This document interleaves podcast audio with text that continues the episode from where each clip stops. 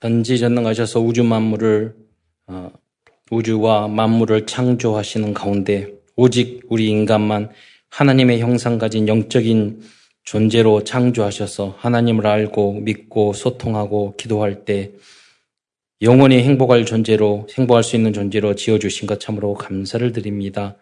첫 인간이 그러나 불신앙하여 사단의 속아 죄를 짓고 이 땅에서 오만 가지 고통을 당하다가 지옥 갈 수밖에 없는 운명사주 팔자에 빠져 있었는데 그리스도를 통해서 모든 문제 해결해 주시고 하나님은 자녀의 신분과 권세 회복해 주실 뿐만 아니라 땅끝까지 이르러 평생 살면서 복음 증거할 수 있는 그러한 천명, 소명, 사명을 주신 것 참으로 감사를 드립니다. 오늘도 강단 메시지를 굳게 붙잡고 강단 메시지의 제자가 되고 세계 복음화의 주역으로 쓰임받는 하나님 우리 사랑하는 모든 성도들이 될 수 있도록 역사하여 주시옵소서. 말씀을 통해서 응답과 해답을 얻으며 치유를 받으며 하나님 우리에게 하나님이 우리에게 주신 미션을 붙잡는 은혜의 시간 될 수 있도록 역사하여 주옵소서. 그리스도의 신 예수님의 이름으로 감사하며 기도드리옵나이다. 아멘. 어, 이사야 선지자는 가장 어려운 시대에 최고의 복음을 발견한 놀라운 선지자입니다. 왜냐하면 그는 예수님께서 이 땅에 오시기 약 칠백 년 전에 에, 활동한 선지자였지만 구약 성경의 그 어떤 성경보다 자세히 그리스도와 복음에 대해서 잘 설명해 준 어, 그 말씀인 이사야서를 기록하였기 때문입니다. 이사야라는 이름의 뜻이 중요하죠. 그 이름의 뜻이 하나님은 여호와는 구원이시다 이런 뜻이에요. 그러니까 이름 자체가 복음적이죠. 어, 그리고 성경이 육십육 권, 신구약 육십육 권을 이렇게 우리가 지금 나누어서 이렇게 에, 보고 있는데 이 어 그 이사야서도 어 그 우연치 않게 육십육 장으로 돼 있어요. 그런데 또 구약 성경은 앞부분이 좀 율법적이고 하나님은 무서운 하나님이고 이런 부분이잖아요. 구약 시대의 율법과 신학 시대의 복음적인 어, 그 율법은 다르습니다. 그러니까 예를 들어서 발전을 했죠. 승화가 됐죠. 과거에는 구약 시대는 도둑질 안 하면 됐지만 신약 시대는 내 이웃을 내 몸과 같이 사랑하라고 그랬어요. 그러니까 구약계는 성막 성전에서 예배드리고 제사 지냈잖아요. 구약 시대하고 절대 똑같지 않습니다. 신약 시대는 완전히 다릅니다. 그러니까 실체인 그리스도가 그래서 발전적인 윤리를 우리가 읽지 않으면 어, 모르, 알지 못하면 여러분이 그 오해를 할 수 있어요. 구약만. 그래서 구약 성경만 읽고 이단에 빠진 기독교 역사에 보면 그런 인물들이 많아요. 구약시 하나님 왜 이래? 뭐 이런.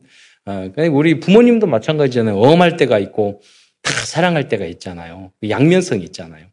구약은 좀 무섭고 엄하고 율법적이고 그런 권위주의적인 하나님을 좀 이야기한다면 그건 서막이죠. 왜냐하면 하나님은 그러나 이렇게 해도 너희는 안 될 것이다. 그래서 내가 인간의 몸을 입고 이 땅에 올라와서 오셔서 십자가에 달려 죽어서 너희들이 해결할 못할 문제를 해결하겠다. 그게 십자가고 복음이다. 이것을 알려주기 위한 복음적인 스토리죠. 그게 성경이란 말이에요. 그래서 그렇게 구약과 신약에 약간 차이가 있는데 아, 그 이제 이사야서도 일 장부터 삼십구 장까지는 좀 그 심판하신 하나님 이런 너희들이 잘못했기 때문에 내가 이렇게 너희들을 꾸지람을 할 거다. 이런 이제 그런 배경이 있습니다. 어, 그런데 어, 결국 그러나 사십 장부터 육십육 장과는 주로 복음과 구원, 하나님 나라, 예수님의 재림, 천국 이런 이야기를 주로 하, 하셔요. 복음적인. 지난번 제가 메시지 할 때 지난주 말했잖아요. 신앙의 단계가 초급이 있고 중급이 있고 고급이 있고 초특급이 있다고. 예, 성경에 보면 다 그렇게 나누어집니다. 그 부분을 모르고 그냥 보게 되면 막 헷갈리게 돼요. 그러니까 여러분이 아셔야 돼요. 내가 쓴 자리가 어떤 위치인지, 그러니까 내가 도전해야 될 다음 단계는 어떤 단계인지. 그래야지 그 진도를 나갈 거 아니에요. 그런데 이 매를 맞는 것도 단계가 있어요. 예, 하나님이요 조금만 잘못해도 때리는 분이 있어요. 지금 막 훈련 속에 들어가는 사람. 훈련소에 가보면은요, 군대 가게 훈련소 있잖아요. 훈련소. 훈련서는요, 조금만 잘못해도 이유 없이 이유를 만들어가지고 막 그 얼차리를 주고, 예, 우리 원산폭격을 시키고 막 뛰게 하고 그러거든요. 왜? 군인으로 바꾸려고. 여러분이 조금만 신앙생활을 잘못했는데 하나님 자꾸 때리는 분, 이게 훈련을 주고 할 때 있어요. 그건 여러분은 훈련소에 들어왔다 생각하면 돼요. 예. 어떤 경우는, 어, 여러분, 굉장히 잘못을 했는데도 하나님 그냥 넘어갈 때도 있어요. 예. 그건 하나님이 이제 상당히 초특급으로 간 상태예요, 영적으로. 하나님을 믿는 거예요. 여러분이 오히려 스스로, 왜냐면 스스로 깨닫고 시기막이 안 때려도 알아요. 자기가 스스로 먼저 회개하고 먼저 알고 그런 단계에 있어요. 안 맞고도 깨닫고 아주 굉장히 잘못했는데도 하나님이 넘어가셔요. 예. 여러분도 자녀들이 있잖아요. 자녀들 봤는데 어떤 애는 잘못했는데 막 꾸지람을 해야 되는 거 있고, 어떤 애는 제가, 선생님도 그럴 거예요. 제가 어떤 잘못을 했어. 그런데 제가 원래 그런 게 아닌데 자기가 실수한 거야. 그러니까 그 아이는 심하게 뭐라고 할 필요가 없어. 자기가 괴로워. 스스로 반성하고 스스로 이, 이거는 이제 성숙된 상태란 말이에요. 그러니까 심하게 할 필요가 없는 거예요. 그러니까 여러분이 빨리 아, 이 영적으로 성숙하게 되면은 그렇게 할 필요가 없는 거죠. 그런 단계가 있어요, 영적으로. 네. 그리고 잘할 때는 복 주고 잘못했을 때는 때리고 이럴 때, 예, 그런 뭐 보통이 보통이고 그렇습니다. 예, 영적인 것도 신앙생활도 단계가 다 달라요. 성경에 다 그런 인물들이, 예, 나옵니다. 가장 무서운 단계는 세상적인 잘 먹고 잘 사는데 하나님 전혀 관심이 없어요. 예, 그게 가장 큰 저주거든. 잘못을 했건 뭐 부자로 살고 나라를 정복하고 바벨론처럼 애굽처럼 다 해도요. 그냥 세상을 운영하기 위해서 엑스트라로 하나님이 쓱 쓰시는 분이 있어요. 대통령이 됐든 국회의원이 됐든 아무런 관심이 없어요. 그거는 병풍과 같은 존재들이 있어요. 예. 하나님의 절대 주권이 있죠. 여러분 생각해 보세요. 여러분은 이 예배 시간에 이 자리에 있는 게 하나님, 하나님의 관심 속에 여러분이 있는 줄 믿으시기 바랍니다. 그래서 이런 그 훈련 속에 있어요. 이게 어려움을 당해도. 초급신앙에 제가 아는 옥순이, 이름이 옥순이야.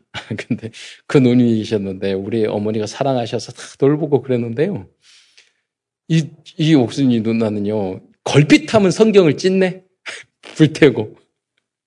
그러니까 초급, 하나님을 믿는데 하나님에 대해서 화가 나면 성경을 찢어.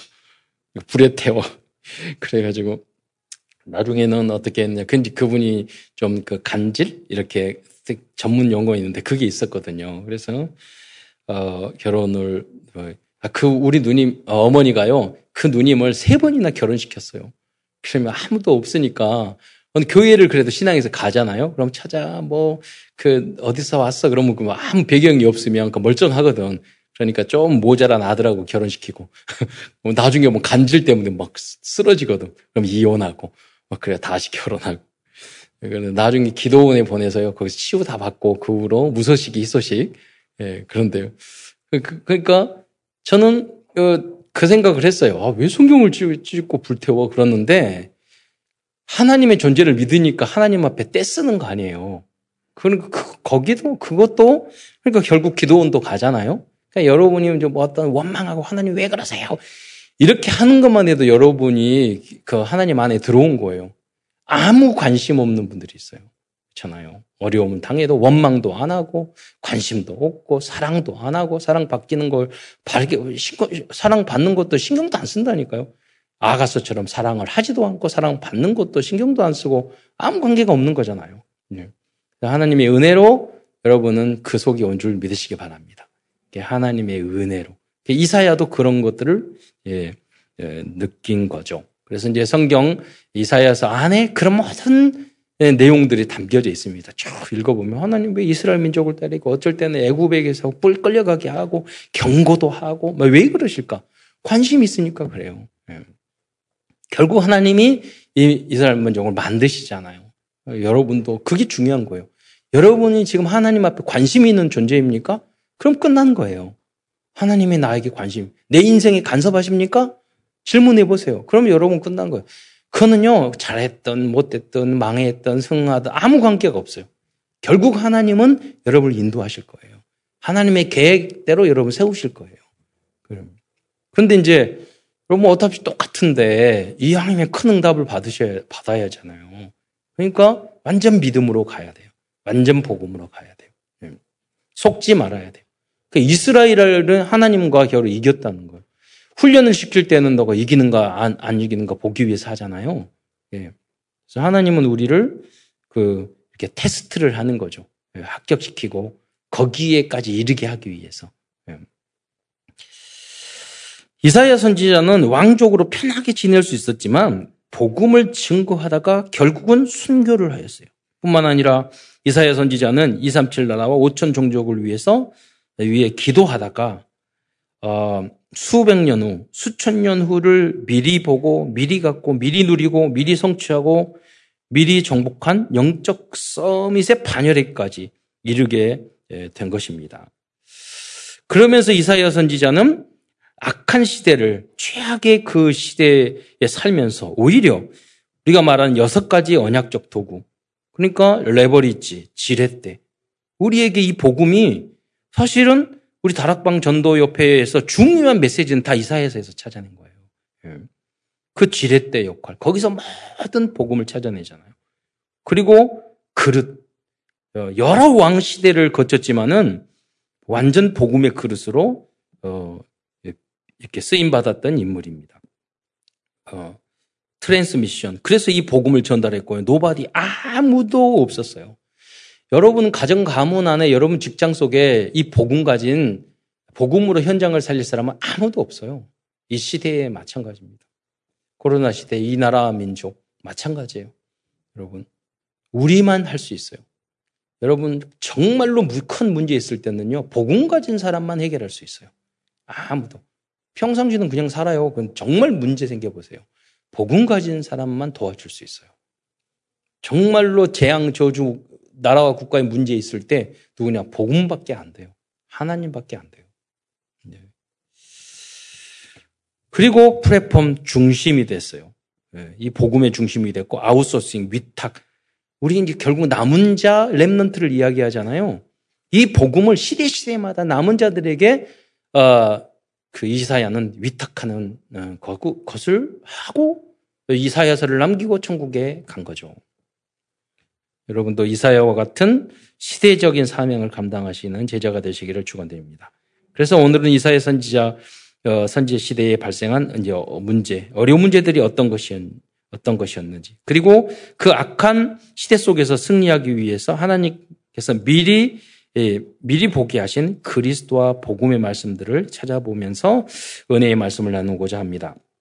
본론으로 들어가서 큰 첫 번째에서는 이사야 시대에 있었던 어려운 문제들을 몇 가지 살펴보겠습니다. 그 첫 번째는 이사야 선지자가 활동을 했던 당시 북이스, 음, 당시에 북이스라엘과 남유다 백성들은 나라가 두 개로 이렇게 쪼개져 있었거든요. 우리 나, 대한민국처럼, 우리 한반, 어, 우리, 우리 민족처럼 남북한 나눠주듯이. 예. 이, 이 사람들이 다 하나님을 믿었어요. 그런데 이들은 형식적인 종교 생활을 하고 있었어요. 이사야 선지자는 남유다 오, 다섯 명 왕을 섬겼거든요. 우시야, 요담, 아하스, 히스기야 때 활동을 했어요. 근데 그 히스기야 왕 때 보면 너무나도 금은보화가 많았어요. 그만큼 풍요로운 시대였다는 거예요. 그 아들 므낫세는 그런데 완전히 타락해서 오히려 바른 말을 하는 이사야 선지자를 요 톱으로 켜 죽였다니까요. 그 아들이. 문, 히스기야 왕의 아들이.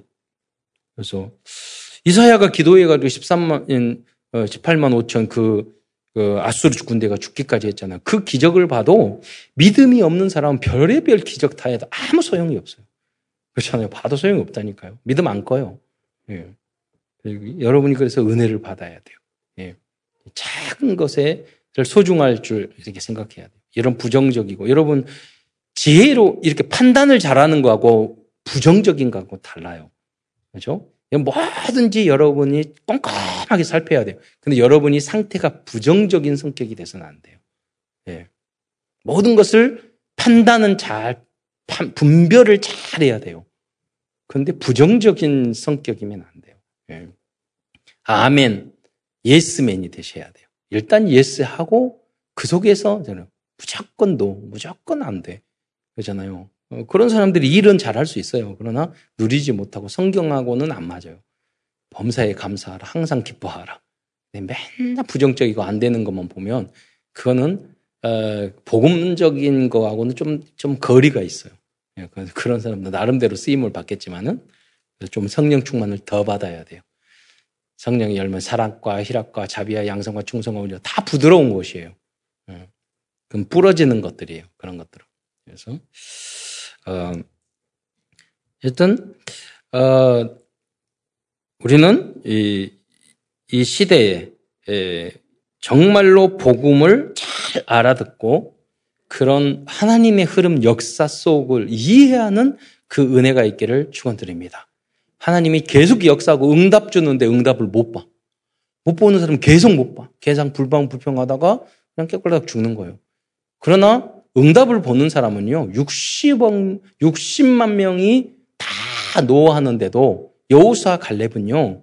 예스 예스 아멘 하고 미래를 볼 수 있어요. 믿음의 눈이 있어야 돼요. 하나님 마음이 청결한 자는 복이 나니 저 하나님을 볼 것이요. 그 뭐냐면 마음이 청결한 하나님 바라보면은요 미래가 보인다니까요. 계획이 보여. 예. 여러분 그렇게 할 수 있어요. 기도가 왜 필요한 줄 아세요? 하나님이 미래해야 되는 걸 보여주세요. 그러니까 거기서 우리에게 평안과 안식이 오는 거예요. 예. 미리 보고 그 점칠 필요가 없어요. 예. 하나님이 미리 평안함을 주셔요. 그 믿음을 주셔요. 미리 보게 하셔요. 그 그 불안하고 그것이 없어질 때까지 여러분 기도하셔야 돼요. 그럼 하나님은 평안함으로 주셔요. 확신으로. 다 정확하게 그, 나중에 인도함을 받죠. 그래서 톱으로 켜 죽음을 당해도 아무런 갈등이 없어요. 왜? 하나님의 계획을 미리 봤기 때문에. 이사야서 일 장 십일 절 십칠 절 말씀을 우리 자막으로 한번 보면은요. 제가 읽겠는데 이스라엘 민족은요. 이렇게 거기 보면 여호와께서 말씀하시되 너희 너희의 무수한 재물이 내게 무엇이 유익하뇨? 나는 숫 양의 번제와 살찐 짐승의 기름에 배불렀고 나는 숫송아지 어린 양이나 숫 염소 피를 기뻐하, 기뻐하지 아니하노라. 여러분 제사를 지내고 숫 양의 피를 뿌리는 것은 그리스도의 뿌리예요. 여러분 생각해보세요. 그냥 예수는 그리스도 이렇게 말하는 거하고 숫 양을 잡아가지고 피를 뽑아가지고 하는 거 어느 게 힘들겠어요? 훨씬 그게 리얼하게 한 거예요. 원색적이에요. 근데 다 소용없다는 거예요. 그리고 해봤자. 예수는 그리스도. 아무리 해봤자. 소용없다는 거야. 하나님 싫어한다는 거예요. 너희가 내 앞에서 보이러 오니 이것을 누가 너희에게 요구하였나. 내 마당만 밟으니, 밟으니라. 너희 그렇게 말해봤자 행함이 없는 죽은 믿음. 그런데 무슨 소용이 있느냐. 네. 십사 절을 보면 내 마음이 그래서 너희 월삭과 정한 절기를 싫어하느니 그것이 내게 무거운 짐이라. 내가 거기에 곤비하였다고 그랬어요. 마당만 밟고. 그래서 교회가 하는 일이 아무것도 없다니까요. 그렇잖아요. 그래서 우리가 아르티씨를 하자는 거예요. 뭐 하는 일 있습니까? 뭐 마당만 밟고. 너희가 내, 너희가 내 눈앞에 보이라. 주님 앞에 보여, 보셨죠? 아멘 하고 가고. 그러잖아요. 내 마음대로 살고. 또 마당만 밟고 오고. 좀 좋죠. 하나님 앞에 나 모, 모습을 보이기 위해서 교회하는 게 얼마나 훌륭합니까? 근데 하는 게 없어요. 여러분. 그게 무슨 말입니까? 예. 먼저 일 장 십육 절에 보면은 너희는 스스로 씻으며 스스로 깨끗하게 하여 내 목전에서 내 악한 행실을 버리고 행악을 그치고. 예수를 믿으면 달라야 됩니다. 그러니까 똑같이 다른 사람 십자가에 떨어져가지고 우리의 모든 죄를 지시고 십자가에 달려 우리를 용서하셨어요. 근데 여러분이 똑같이 싸우고 용서 못하고 미워하고 양보 못하고 무슨 다를 게 뭐예요? 아무 의미가 없는 거죠. 그래서 인생을 살아갈 때 정말로 어려운 문제들이 있어. 가정 가문 안에 우리가 완전 복음의 체질이 되지 않으면 그것을 복음으로 이길 수가 없단 말이에요. 이 놀라운, 그, 그 이유가 뭐냐. 이 놀라운 복음이 체질이 안, 안, 체질이 안 됐는데 어떻게 되겠어요. 그러니까, 우리 성도들 중에 그런 분, 그런, 우리 여성 동지가 많아요. 우리 교회들이. 아, 저, 저 집사님, 저 권사님이 예수 안 믿었으면, 진작 저 남은 다 가정 깨졌을 건데. 진작 저거 쫓겨났을 건데. 그런 사람 많다니까요. 근데 여러분이 복음 안에 있으니까 잘 견디고 참으셔가지고 여기까지 오신 거예요. 조금만 더 참으세요. 금방 죽어요. 잘 참으세요. 그건 남자들은, 멍청한 남자들은 그걸 모른다니까요. 여러분. 그 믿음 때문에 내가 여기까지 와서 이렇게 견디고 이 어마어마한 혜택을 보고 있다는 걸 남자는 몰라요. 믿음이 한태기도 없으니까. 예. 여러분, 그, 그러니까 뭐, 복음과 은혜를 알면 내가요, 이 은혜를 받았기 때문에 내가 할 말 하지 않고 내가 막 함부로 행동하지 않고 내가 그렇게 안, 하, 못 하게 되거든요. 그게 진짜 예수 믿은 거예요. 그러면 조금씩 조금씩 조금씩 발전해 나가면 정말로 원수까지도 사랑하는 모습을 우리가 거듭나게 되는 줄 믿으시기 바랍니다. 그 그리스도인들이 현장에 별로 없다는 거예요. 그러니까 교인들이, 성도들이 하는 일이 없고 다 손가락질 하잖아요. 왜냐하면 세상 사람들도 원하는 거예요. 교회가 교회답고 그리스도인이 그리스도인답기를. 그것을 시작하는 첫 번째 단계가 여러분이 강단 메시지를 붙잡고 순종하고 제자가 되는 거예요. 여러분, 예배, 강단 메시지, 설교의 말씀에 그 말씀을 붙잡고 내가 그걸 순종하지 못하는데 어떻게 현장에서 여러분 순, 순종하는, 복종하는 삶을 살 수 있겠어요? 그렇잖아요. 그 시작이 강단 메시지, 제자가 되는 거예요. 말씀 성취를 체험하는 거예요. 아, 그래서 거기서 하나님은 함께 하시구나. 하나님 말씀은 진리구나. 거기서 여러분 체험하고 그를 현장에 나가서 이야기하는 게 지교예요. 행복한 삶이 되고 다 살릴 수 있는 삶이 되는 겁니다. 그러면서 일 장 십칠 절에 선행을 배우며 정의를 구하며 학대받는 자를 도와주며 고아를 위하여 신원하며 과부를 위하여 변원하라. 여러분, 이런 마음과 선을 배우며 선행을 배우며 정의를 구하며 학대받는 자를 도와주며, 여러분 아까 제가 말씀드렸잖아요. 아, 어린아이를 때려서 죽이잖아요. 때릴 정도로. 예. 그, 그 왜, 왜 그러느냐. 구약하고 신약은 다르다니까요. 신약시대는 때리면 안 돼요. 예. 여러분, 구약시대에는 이런 말씀이 있어요. 잠언에도 죽지 않으니까 때리라고. 근데 지금은 그렇게 하면 안 돼요. 구약시대 윤리나 이거 다 바뀌었어요. 신약에는. 그때하고 지금하고 달라요. 음. 뭐 교회도 마, 마찬가지고 다 달라요. 윤리도 마찬가지고. 예. 그 자녀를 양육하는 것도 그러고. 예. 그래서 구약시대, 신약시대 같은 지금 이 시대지만 구약적인 부모님이 있고 신약적인 부모님이 있어요. 빨리 구약적인 부모님을 뛰어넘어서 신약 복음적인 부모님이 되셔야 돼요. 복음적인 부모님 뭐냐? 별짓을 하더라도 하나님께 맡기고 그냥 기도만 하는 거예요. 믿어주고. 그냥 여러분이 건드리고 잔소리하니까 망해. 여러분, 그 하는 것만큼 여러분 고난을 당할 거예요. 여러분이. 왜? 율법은 저주야. 예, 율법은. 잔소리하지 마시고 여러분 고난 당하지 않으려면 죽게 맡겨요. 그냥 내 자식 아니다 하고 죽게 맡기세요. 예. 여러분이 건드리는, 손대는 것만큼 망가진다니까. 예. 우리가 못돼 먹었잖아요. 원래 부족하잖아요. 그래서 하나님 믿음이 필요한 거예요. 그게 복음이에요. 하나님 앞에 다 맡기는 거예요. 가장 중요한 내 남편, 내 아내, 내 자녀부터. 그래서 선행을 배우며 이 중심이 됐을 때 우리는 선행을 배우며 정의로 학대받은 자를 도와주고 그렇게 할 수 있다는 거예요. 그게 영적 상태가 되는 거예요. 즉 이 말은 뭐냐면 사회적 약자를 돕지 돕지 않고 예배만 드리는 것은 하나님이 원하시는 진정한 예배가 아니라고 하는 거예요. 여러분 집에서 남편 율법적으로, 자녀 율법적으로, 직장에서도 막 비난하고 싸우고 이러면서 예배 드리러 오고. 음. 그럴 수 있어요. 그럼 여러분 인간인지라. 그냥 계속 십 년, 이십 년, 삼십 년 그러면 안 되죠. 음. 그리고 내가 그것이 잘못된 것조차 모르면 안 되잖아요. 여러분이 곰팡이 잘못되는 거 비트만 내어줘도 없어지거든요. 그러니까 여러분이 나의 그런 잘못이나 부족한 것을 누구 탓하지 마시고 주님 앞에 내 모습 이대로 내놓으세요. 인정만 하세요. 그래도 그러니까 다 문제는 뭐냐면 창세기 삼 장에 자기 잘못된다고 자꾸 감, 저 사람 남 탓하고 숨잖아. 그러니까 부르잖아요. 아담아 어디 있느냐? 어디에 꽁꽁 숨었느냐? 숨바꼭질 너무 좋아하지 마세요. 숨었잖아요. 여러분 특징이야. 자꾸 숨기고 그게 거짓말이에요. 자꾸 숨기고. 그러면 사단이 역사예요. 주님 앞에 내어놓아야 돼요. 그대로. 내 모습 그대로. 나의 약점, 나의 부족한 거. 그거 주님, 그거 사람 앞에 막 내놓으라는 거 아니에요. 하나님 앞에 기도로. 그래서 기도가 필요한 거. 하나님 나는 이런 부분이 부족합니다. 이런 부분이 연약합니다. 이게 치유받아야 합니다. 하나님 용서하여 주신다니까요. 그럼 여러분이 발전하는 거예요. 성장하는. 또 포럼할 때, 그 포럼 굉장히 중요합니다. 포럼할 때 여러분 나는 이걸 실수했고 목사님이 이렇게 말했는데 나 이렇게 안 됐고 막 그게 굉장히 좋은 포럼이에요. 성경에 나왔어요. 너희 죄를 서로 이야기하라고 그랬잖아요. 복음 안에서. 그게 지교예요.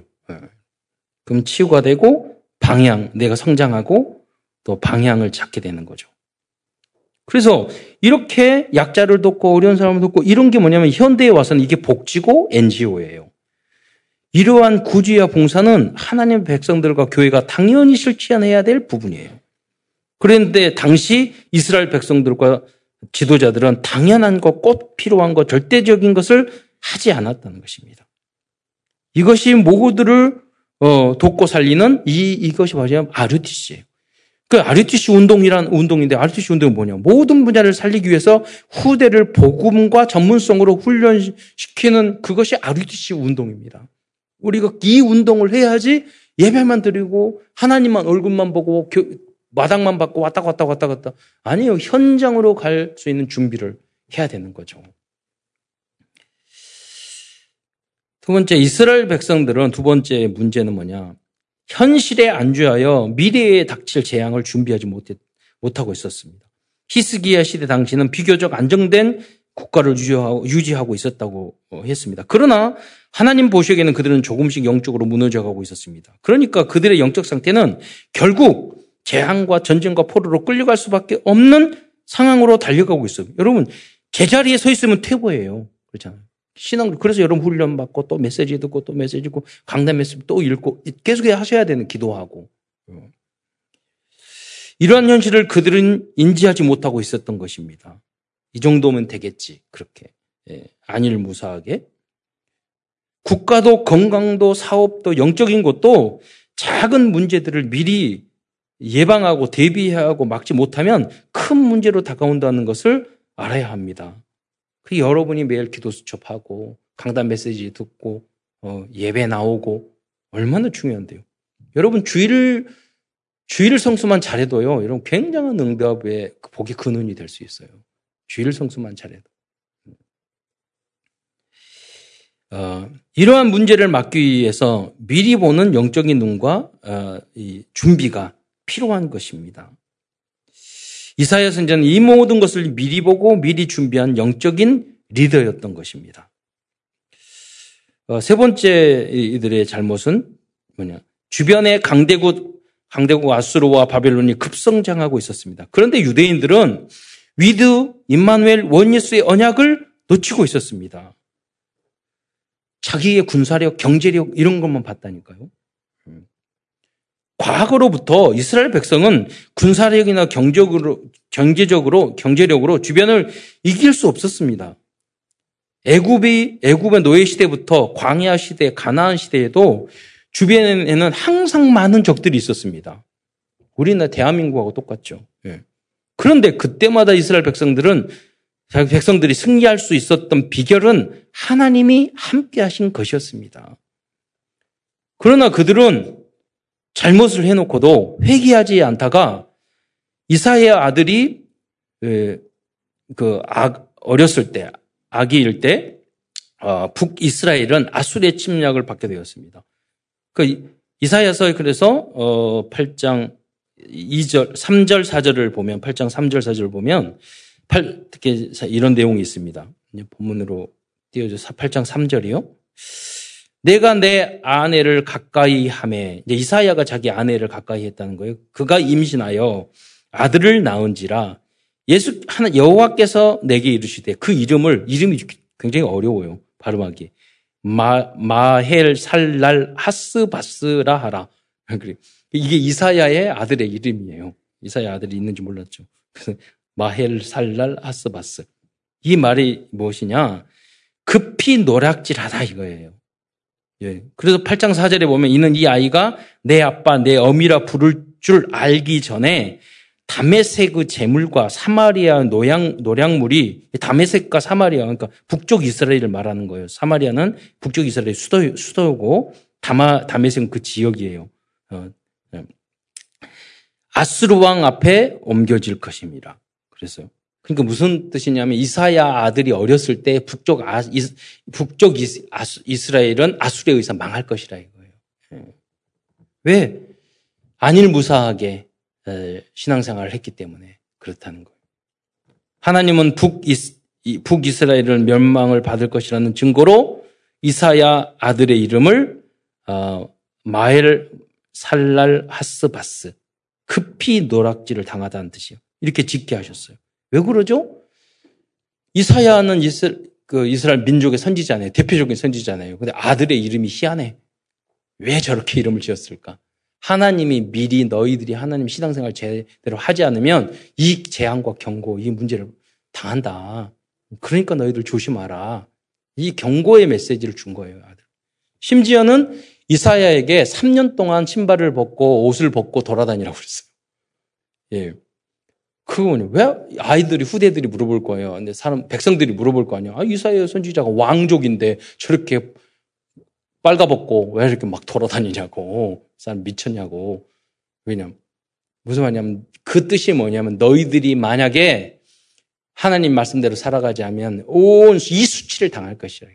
다 벗겨가지고 끌고 갈 때 옷 다 벗겨가지고 쇠사 줄에 묶어가지고 끌고 가잖아요. 포로를 할 때 너희들이 이렇게 당할 것이라는 거예요. 여러분이 정말 복의 근원이 되시기를, 믿음의 조상이 되시기를 축원드립니다.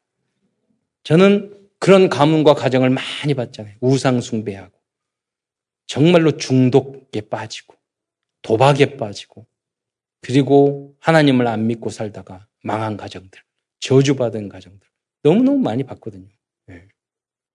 밤새대 구체적으로 말해줄 수도 있어요. 여러분.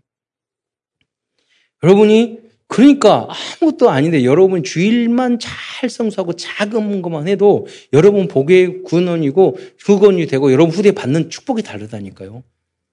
대충 다니지 말고 진짜 믿고 다니세요. 그 효과가 달라요. 하나님 앞에 눈, 아, 교회 와도 무슨 응답이 있어. 교회 와서 뭐가 달라져. 종교식으로 오면은요, 여러분 오히려 종교는 저주받아요. 진, 정말로 믿음, 복음으로 예배를 드리시기를 축원드립니다. 그럼 나머지 다 초특급의 신앙이 돼요. 응답 속에. 하나님이 여러분이 고난받고 어려움 당하고 여러분 후대가 잘못되고 그러기를 절대 바라지 않아요. 왜? 우리 아버지니까. 그러나 여러분이 잘못됐을 때는 훈련을 시키잖아요. 부지런함을 주고. 그 원리를 여러분 잘 아시, 아셔야 돼요. 하나님 앞으로 이 나라 민족을 정말로 응답 주실 것입니다. 단, 우리 교회가 여러분이 진, 정말로 복음을 누리는 사, 성도로서 렘넌트로서 그렇다고 해서 여러분 예배에 성공한 사람이 있다면 많은 사람도 필요 없어요. 단 한 사람, 이사야. 예. 단 시대시대마다 많은 숫자도 필요 없어요. 근데 하필이면 그 사람이 저 그 다른 구역 사람이면 되겠어요? 하필이면 그 사람이 저 다른 교회 사람이면 되겠어요? 바로 여러분이 그 사람이 되시기를 축원드립니다. 이사야 일 장 이십일 절로 이십일 절 말씀은 당시 이스라엘 백성들의 타락된 상황을 잘 알려주고 있습니다. 그 내용을 이렇게 한번 읽어서 읽어주시기 바랍니다. 일, 자막을 보고 일 장 이십일 절. 여러분 뭐 영상으로 보면은 자꾸 딴짓하니까 여기 위에서 우리 읽고 그렇게 하고 있습니다. 시작. 신실하던 성읍이 어찌하여 창기가 되었는고. 정의가 거기에 충만하였고 공의가 그 가운데에 거하였더니 이제는 네. 살인자들 뿐이로다. 이게 무슨 말입니까? 신실한 성읍 예루살렘에 살인자들만 있다. 정의, 공의 없고 살인자만 있는 땅이 돼버린 거예요. 일 장 이십이 절 읽겠습니다. 시작. 내 은은 찌꺼기가 되었고 내 포도주에는 물이 섞였도다. 그러면 은이 찌꺼기가 됐다는 것은 그때 당시에는 은이 현찰이었거든요. 근데 은에 다른 게 다 섞여 있는 거예요. 그러니까 인플레이션, 고, 고물가. 그러면 서민들이 너무 어렵잖아요. 또 포도주에 다 물을 섞어. 그러니까 경제와 상도덕이 완전히 타락하고 부정하게 됐다는 그런 의미죠. 이 장 십삼 절. 그러니까 지금 남미나 이렇게 복음 없는 나라들 보면 다 이렇습니다. 저 이 장 십삼 절, 이십삼 절, 일 장 이십삼 절 또 읽겠습니다. 시작. 내 고관들은 폐역하여 도둑과 짝하며 다 뇌물을 사랑하며 예물을 구하며 고아를 위하여 신원하지 아니하며 과거의 송사를 수리하지 아니하는도다. 지금 어제도 뉴스를 이렇게 그 세계 뉴스를 봤는데 콜롬비아라는 그 나라에서 물가를 그 부자들을 감세해주고 서민들의 물가를 올리고 그러니까 계속 데모가 일어나는 거예요. 그러니까 부정부패가 장난이 아닌 거예요. 베네수엘라도 그렇고. 그러니까 모든 고관들은 공무원들은 다 폐역하여 도덕, 도적과 짝하고 그러니까 마피아 도적들이 마피아 깡패들 아니에요. 다 마약 파는 사람하고 다 짝하고 다 뇌물을 사랑하고 예물을 공유. 우리나라 우리나라도 그런 과정을 많이 겪었잖아요. 예. 여기까지 오기가 얼마나 희생이 많았고 힘들었습니까? 예. 그러나 또 문제가 생길 거예요. 왜? 복음 있는 사람, 렘넌트가 지도자가 되고 대통령, 장관, 각 부서의 리더다, 리더자가 되지 않으면 또 그 저주가 오는 거예요. 그 일을 우리가 우리만 할 수 있어요. 예. 우리만 할 수 있어요. 여러분이 하셔야 돼요. 그럴 때 저는 기도하고 있어요. 하나님, 이 나라 민족 세계 복음화해야 하기 때문에 세계에서 가장 잘 사는 나라, 복지도 가장, 교육도 모든 면에서 최고가 된 나라가 되게 해주세요. 여러분 상상해 보세요. 이십, 삼십 년 전에, 삼십, 사십 년 전에 우리가 일본을 이기고, 이 뭐 조선업을 이기고, 반도체를 이기고, 저 일본에 갔을 때 구십 년대 꼭 다 코끼리 밥솥 사왔다니까요. 그렇잖아요. 지금 코끼리 밥솥 사는 사람은 미친 사람이야. 세계 제일 좋아. 뭐, 뭐, 뭐, 뭐, 뭐. 여기서는 뭐, 쿠쿠라고 해도 돼. 선전하는 거. 맛도 차이 제일 맛있어요. 밥, 밥맛이 없어, 외국에 나가면. 다, 다 한 마리씩 돌아다녀. 밥알들이. 그러잖아요. 밥이 맛있어야 돼. 식당도 밥이 맛있어야 돼. 그러잖아요. 그런 기술 여러 가지로. 네. 일본은요, 냉장고가 얼마나 작은지, 건물, 이, 뭘 못 넣어요, 거기에다가. 수박 같은 거 못 넣어. 예. 쪼개가지고 하나씩 한 조각씩 넣어야지. 훨씬 잘, 잘 산다니까요. 우리가 이제 이긴 지 오래됐어, 여러분. 그러니까 그 우리 양쪽 나라들은 왜 그런지 모르겠어요. 중국은 이상한 거 하고 일본 더 이상한 이상한 행짓 하고 그러잖아요. 왜 그러냐? 어두워지고 흑암 재앙이 오는 거예요. 복음에 있는 복음 있는 사람이 없는 거예요. 이 빛을 하라면 그게 사라질 건데. 여기까지 온 것도 그 은혜, 얼마나 육이오 일제시대 때의 교회를 지으면서 얼마나 기도를 많이 하는데, 항상 나라와 민족을 위해서. 너무 중요한 거예요. 왜 우리 하나님은 세계를 맡기셨어요? 아니, 생각해보세요. 우리, 우리 젊은 나, 남자, 여자를, 우리 절, 우리 저 세대만 해도, 우리 절, 젊었을 때, 우리 한국 남자, 여자들이 세계 사람들이 좋아할 줄을 어떻게 생각했어요? 그렇잖아요. 코 납작하고, 뭐, 얼굴 노랗고, 그랬죠. 하나님이 높이시면 절대 불가능을 절대 가능하게 만드신다니까요. 이유를 아셔야 돼요. 왜? 복음 때문에. 자랑하려고 아니에요. 세계를 살리라고. 그래서 우리는 세계를 돕는 나라가 돼야 돼요. 세계를 돕는. 그래서 하나님은 이렇게 죄악으로 가득한 백성들을 징벌하지 않을 수 없, 없었다고 계속해서 경고의 말씀을 그들이 그걸, 그 역할을 안 하니까 하고 있습니다. 이사야서에 보면. 결국 북이스라엘과 아수르의, 북이스라엘 아수르에게 멸망하고 남유다는 바빌론으로 포로로 끌려가게 됩니다. 그러나 창세기 삼 장, 육 장, 십일 장, 나중심, 물중주심, 성공중심의 함정과 틀과 올무에 갇혀있는 인간들은 결코 징벌을 받았다고 해서 변화가 될 수 없습니다. 왜 어디로 가야 될지 모르니까, 어떻게 변해야 될지 모르니까. 사단을 이길 수 없기 때문에. 그래서 하나님께서는 이러한 문제를 해결, 해결해 주시기 위해서 그리스도를 통하여 구원의 복음을 주셨습니다.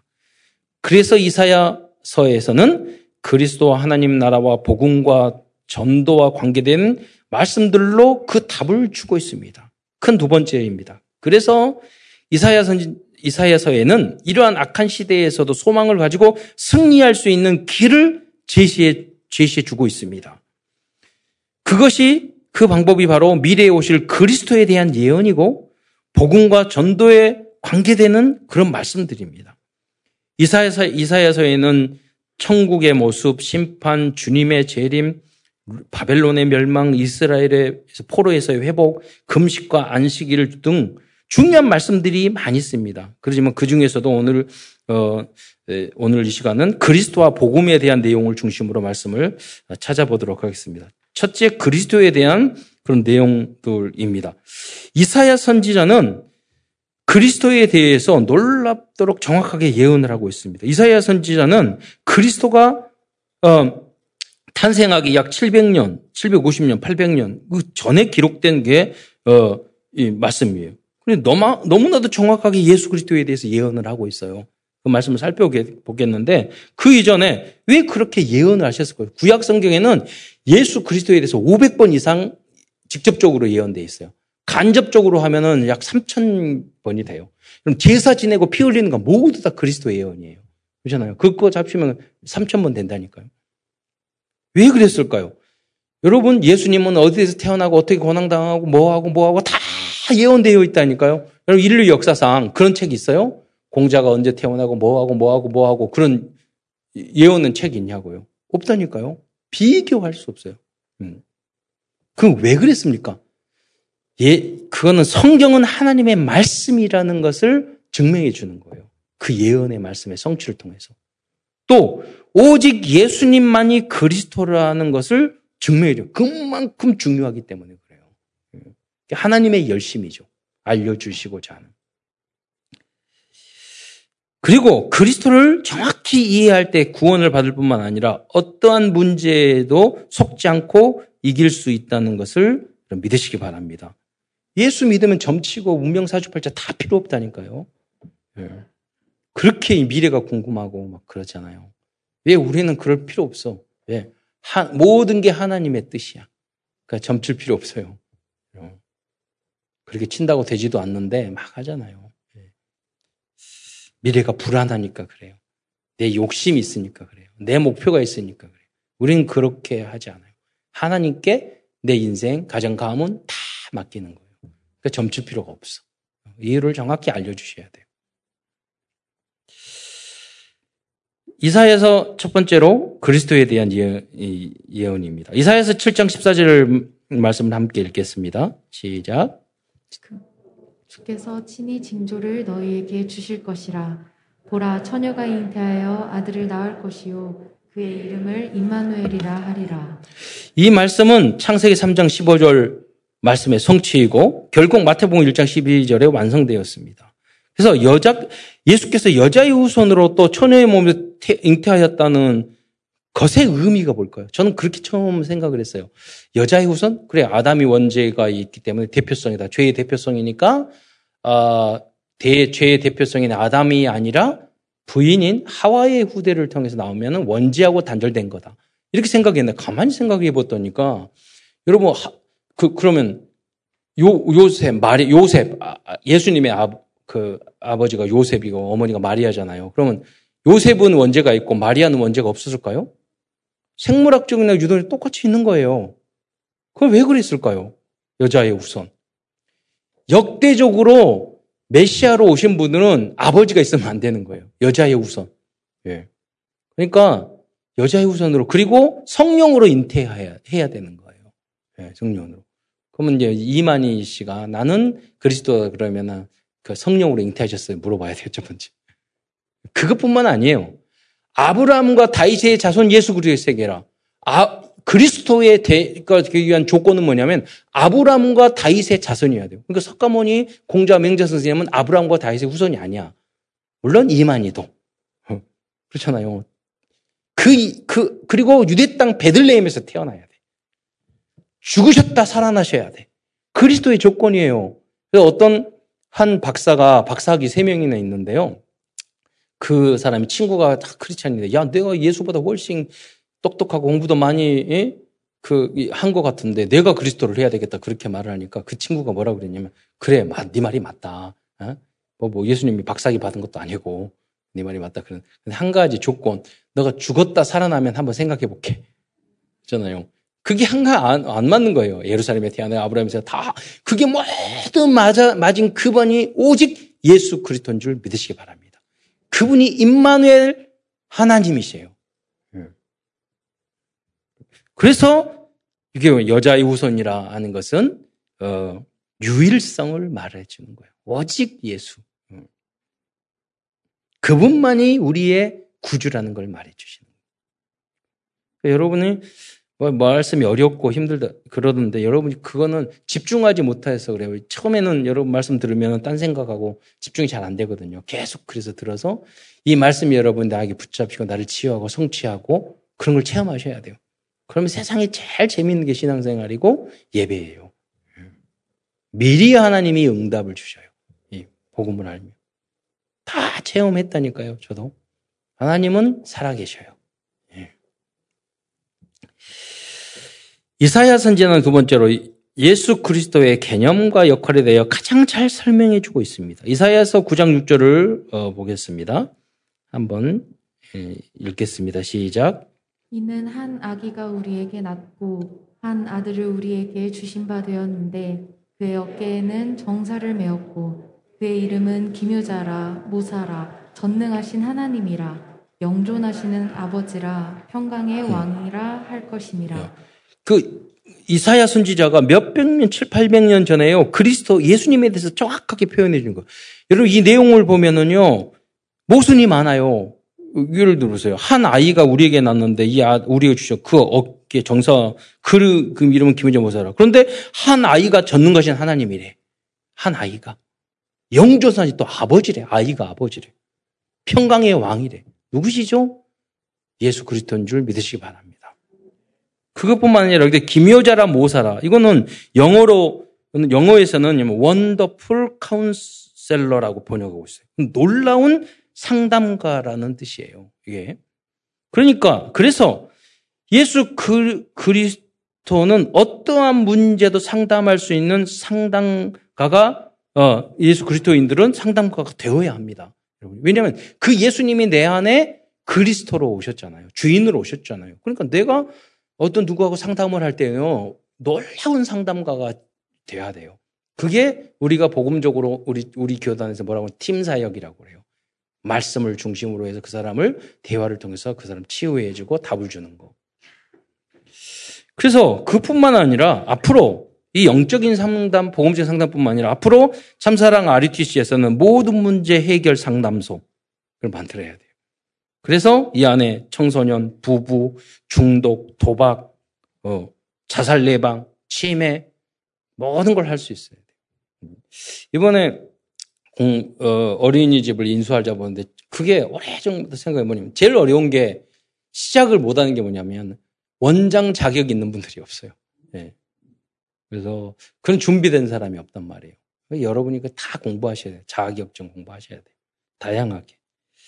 아, 이번에 이제 애프터스쿨 이것도 하려는데 우리, 우리 국가에서요, 어, 그 키움이라는 센터를 하거든요. 그 이제 맞벌이가 많기 때문에 그 아이들을 소득에 관계없이 다 돌보는 걸 법인에다가 위탁을 해가지고 돌보는 시스템이에요. 국가에서 그런 월급이나 다 줘요. 그런데 그 키움센터의 원장 자격이 뭐냐. 사회복지사로서 아동복지기관에 칠 년 이상 근무를 해야 돼.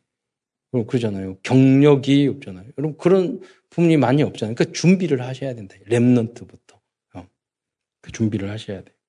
모든 분야. 태영아부터 천국까지 예, 우리 교회 안에서 다 감당해야 돼요. 복음으로 재해석, 재적용하는 거죠. 그리스도는 다음은 그리스도에 대한 예언입니다. 이새의 줄기 즉 다윗 왕의 후손으로 태어날 것을 예언하고 있어요. 이사야서 십일 장 일 절 말씀을 함께 보겠습니다. 시작. 이새의 줄기에서 한 싹이 나며 그 뿌리에서 한 가지가 나서 결실할 것이요. 그래서 이새는 다윗 왕의 아버지 이름이에요. 그러니까 아브라함과 다윗의 자손 예수 그리스도의 세계라. 네. 그러니까 여러분 생각 왜 아브라함만 선택했을까? 그게 아니에요. 그러니까 여자의 우선, 아브라함의 우선 부활, 십자가에 달려 고난받는 거, 예루살렘의 베들레헴에 태어나는 거, 이 모든 게 맞아야지만이 그리스도인 거예요. 오직 예수님이 그리스도인 줄 믿으시기 바랍니다. 그만큼 중요한 거죠. 또 무엇보다도 이사야서 오십삼 장 삼 절로 육 절 말씀은 우리를 우리를 위하여 이 세상에 오셔서 고난을 받으신 예수 그리스도의 모습을 정확하게 묘사해 주고 있습니다. 이 모습대로 해야지만이 그리스도예요. 그 말씀을 이사야서 오 장 삼 절 삼 절로 오 절 말씀을 우리 같이 함께 읽도록 하겠습니다. 이사야서 오십삼 장 삼 절로 오 절 시작. 그는 멸시를 받아 사람들에게 버림받았으며 간고를 많이 겪었으며 질고를 아는 자라. 마치 사람들이 그에게서 얼굴을 가리는 것 같이 멸시를 당하였고 우리도 그를 귀히 여기지 아니하였도다. 그는 실로 우리의 질고를 지고 우리의 슬픔을 당하였거늘 우리는 생각하기를 그는 징벌을 받아 하나님께 맞으며 고난을 당한다 하였노라. 그가 찔림은 우리의 허물 때문이요 그가 상함은 우리의 죄악 때문이라. 그가 징계를 받음으로 우리는 평화를 누리고 그가 채찍에 맞음으로 우리는 나음을 받았도다. 음, 네. 너무나도 그리스도에 대해서 복음에 대해서 정확하게 설명해 주고 있잖아요. 그러니까 이사야는 최고의 복음 제자인 것입니다. 네. 여러분도 그러한 응답을 받으시기를 축원드립니다. 다음으로 이사야선, 이사야서는 구약의 어떤 성경보다도 복음에 대한 정확한 말씀을 기록하고 있습니다. 이사야, 이사야 선지자는 너무나 많은 복음적인 말, 말씀이 이제 있기 때문에 그 중에 대해서 대표적인 말씀 몇 가지 들도록 하겠습니다. 나머지는 여러분 직접 찾아보시기 바랍니다. 복음이 아니라 복음과 관계되던 많은 말씀까지 다 하고 있어요. 예. 복음이라는 건 예수님께서 이 땅에 오셔서 우리를 위하여 구원의 길을 어, 열었다는 거잖아요. 그게 그 근데 그걸 전하는 게 복음 운동이고 그렇잖아요. 그래서 그 복음을 가진 사람이 현장에서 내가 실천하는 게 복음화고. 예.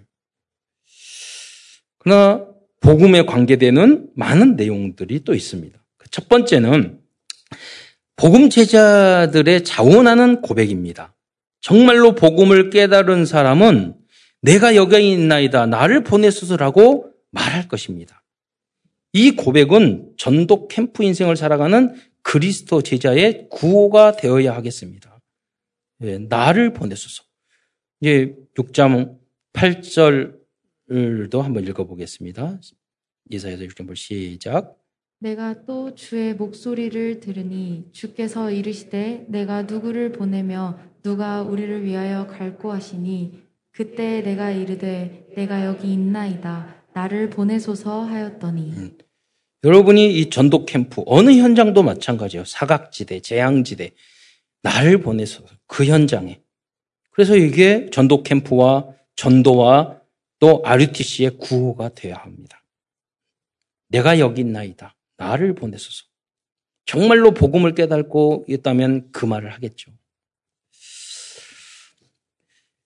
두 번째로 세상에 모두 하나님을 믿지 않고 황폐해질지라도 그리스도의 생명을 가진 남은 자가 그리스도의 복음 제자입니다. 이사야서 육 장 십삼 절을 한번 읽겠습니다. 시작. 그 중에 십분의 일이 아직 남아있을지라도 이것도 황폐하게 될 것이나 밤나무와 상수리나무가 배임을 당하여도 그 그루터기는 남아있는 것 같이 거룩한 씨가 이 땅의 그루터기니라 하시더라. 음. 어, 제가 어려운 현장에 이렇게 제자들을 파송하고 이렇게 보, 그렇게 보내고 그런 적이 있거든요. 그런데 가서 스스로 살아남을 때까지 그냥 봅니다. 그런 경우가 많아요.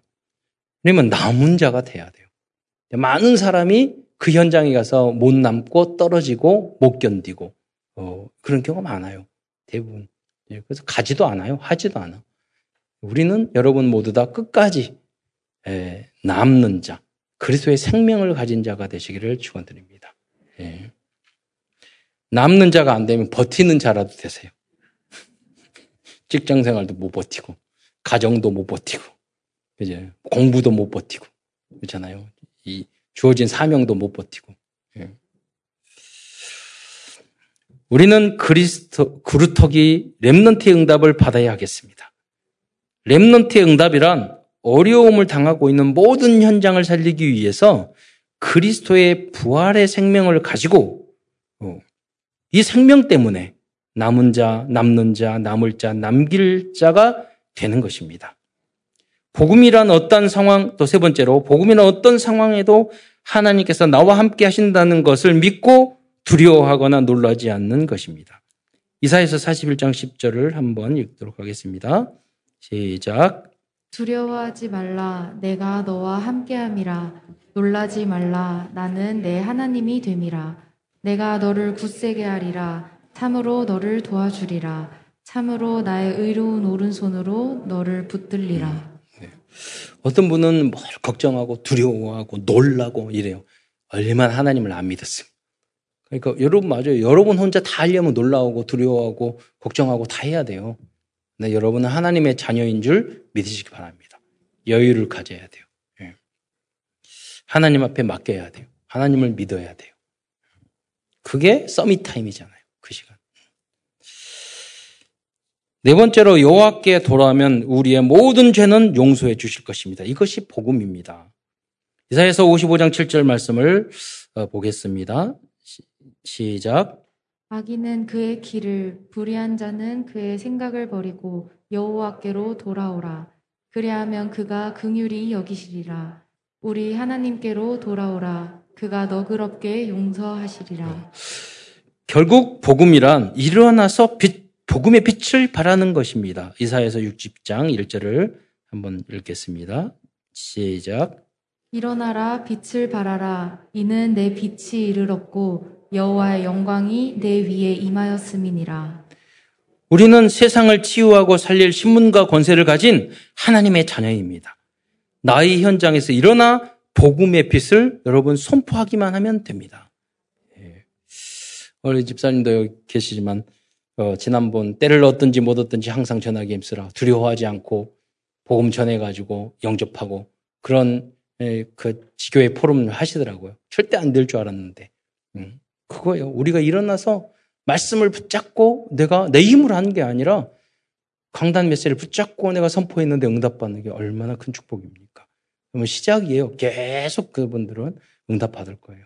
역사할 거예요. 세계를 본인과 후대가 뒤집을 거예요.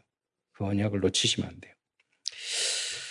결론입니다. 오늘도 이사야서를 통해서 우리에게 주신 씨브이디아이피를 정리하면서 말씀을 마무리하고자 합니다. 커버넌트 언약입니다. 이사야 선지자는 여러 가지 어려운 최악의 시대에 살고 있었지만 여자의 후손 그리스도의 복음으로 답과 결론을 내렸습니다. 비전입니다. 우리의 비전은 이백삼십칠 나라와 오천 종족들에게 여자의 후손 그리스도의 복음을 전하는 것입니다. 드림 꿈입니다. 하나님이 주신 나, 나의 것, 나의 현장을 위해서 이십사 시간 어, 기도해 보시기 바랍니다. 집중해 보시기 바랍니다. 이사야처럼 천년의 응답과 꿈이 이루어질 것입니다. 이미지입니다. 우리는 하나님의 형상 가진 하나님의 자녀입니다. 이 자부심을 가지고 집중한다면 가기 전에 응답이 미리 와 있는 것을 알게 될 것입니다.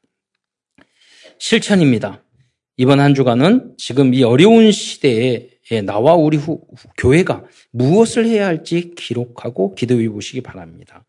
특별히 그리고 여러분 참사랑 아르티씨를 위해서 여러분 헌금하시기 바랍니다.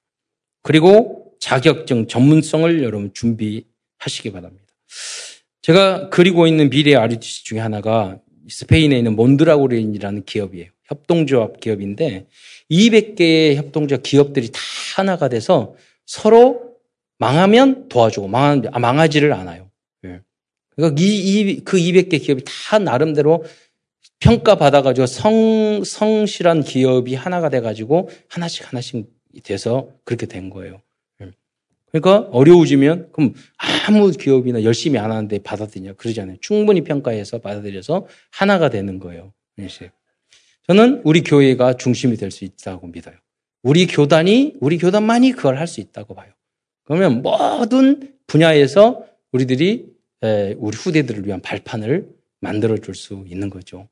그것을 오직 교회에서만 할 수 있어요. 이 시대에. 우리는 교회에서 지금 한 일이, 하는 일이 없다니까요. 그럼 초대교회는 어떻게 유무상통. 그렇잖아요. 땅을 팔아서 다 그때는 그렇게 우리가 핍박받는 시대에 그래, 그래서 그랬어요. 지금은 그게 아니에요. 여러분이 각자 복음 안에서 전문성을 가지고 그 사회적 기업, 문화적 기업, 선교적 기업으로서 하나가 되는 거, 복음 안에서. 복음 공동체가 돼서 정치, 경제, 문화 모두를 살려내야 돼요. 그 소중한 운동의 주역으로 쓰임받기를 축원드립니다. 예수 생명, 예수 능력 안에서 이백삼십칠 치유, 서밋의 주역으로 쓰임받는 모든 성도들이 되시기를 축원드리겠습니다. 기도하겠습니다. 사랑해 주님, 감사를 드립니다. 오늘도 귀한 우리 성도들과 함께 하나님 말씀을 나누었습니다. 이 모든 말씀이 우리 성도들의 삶 속에서 그대로 성취되고 응답받을 수 있도록 역사하여 주옵소서. 그리스도의 신 예수님의 이름으로 감사하며 기도드리옵나이다.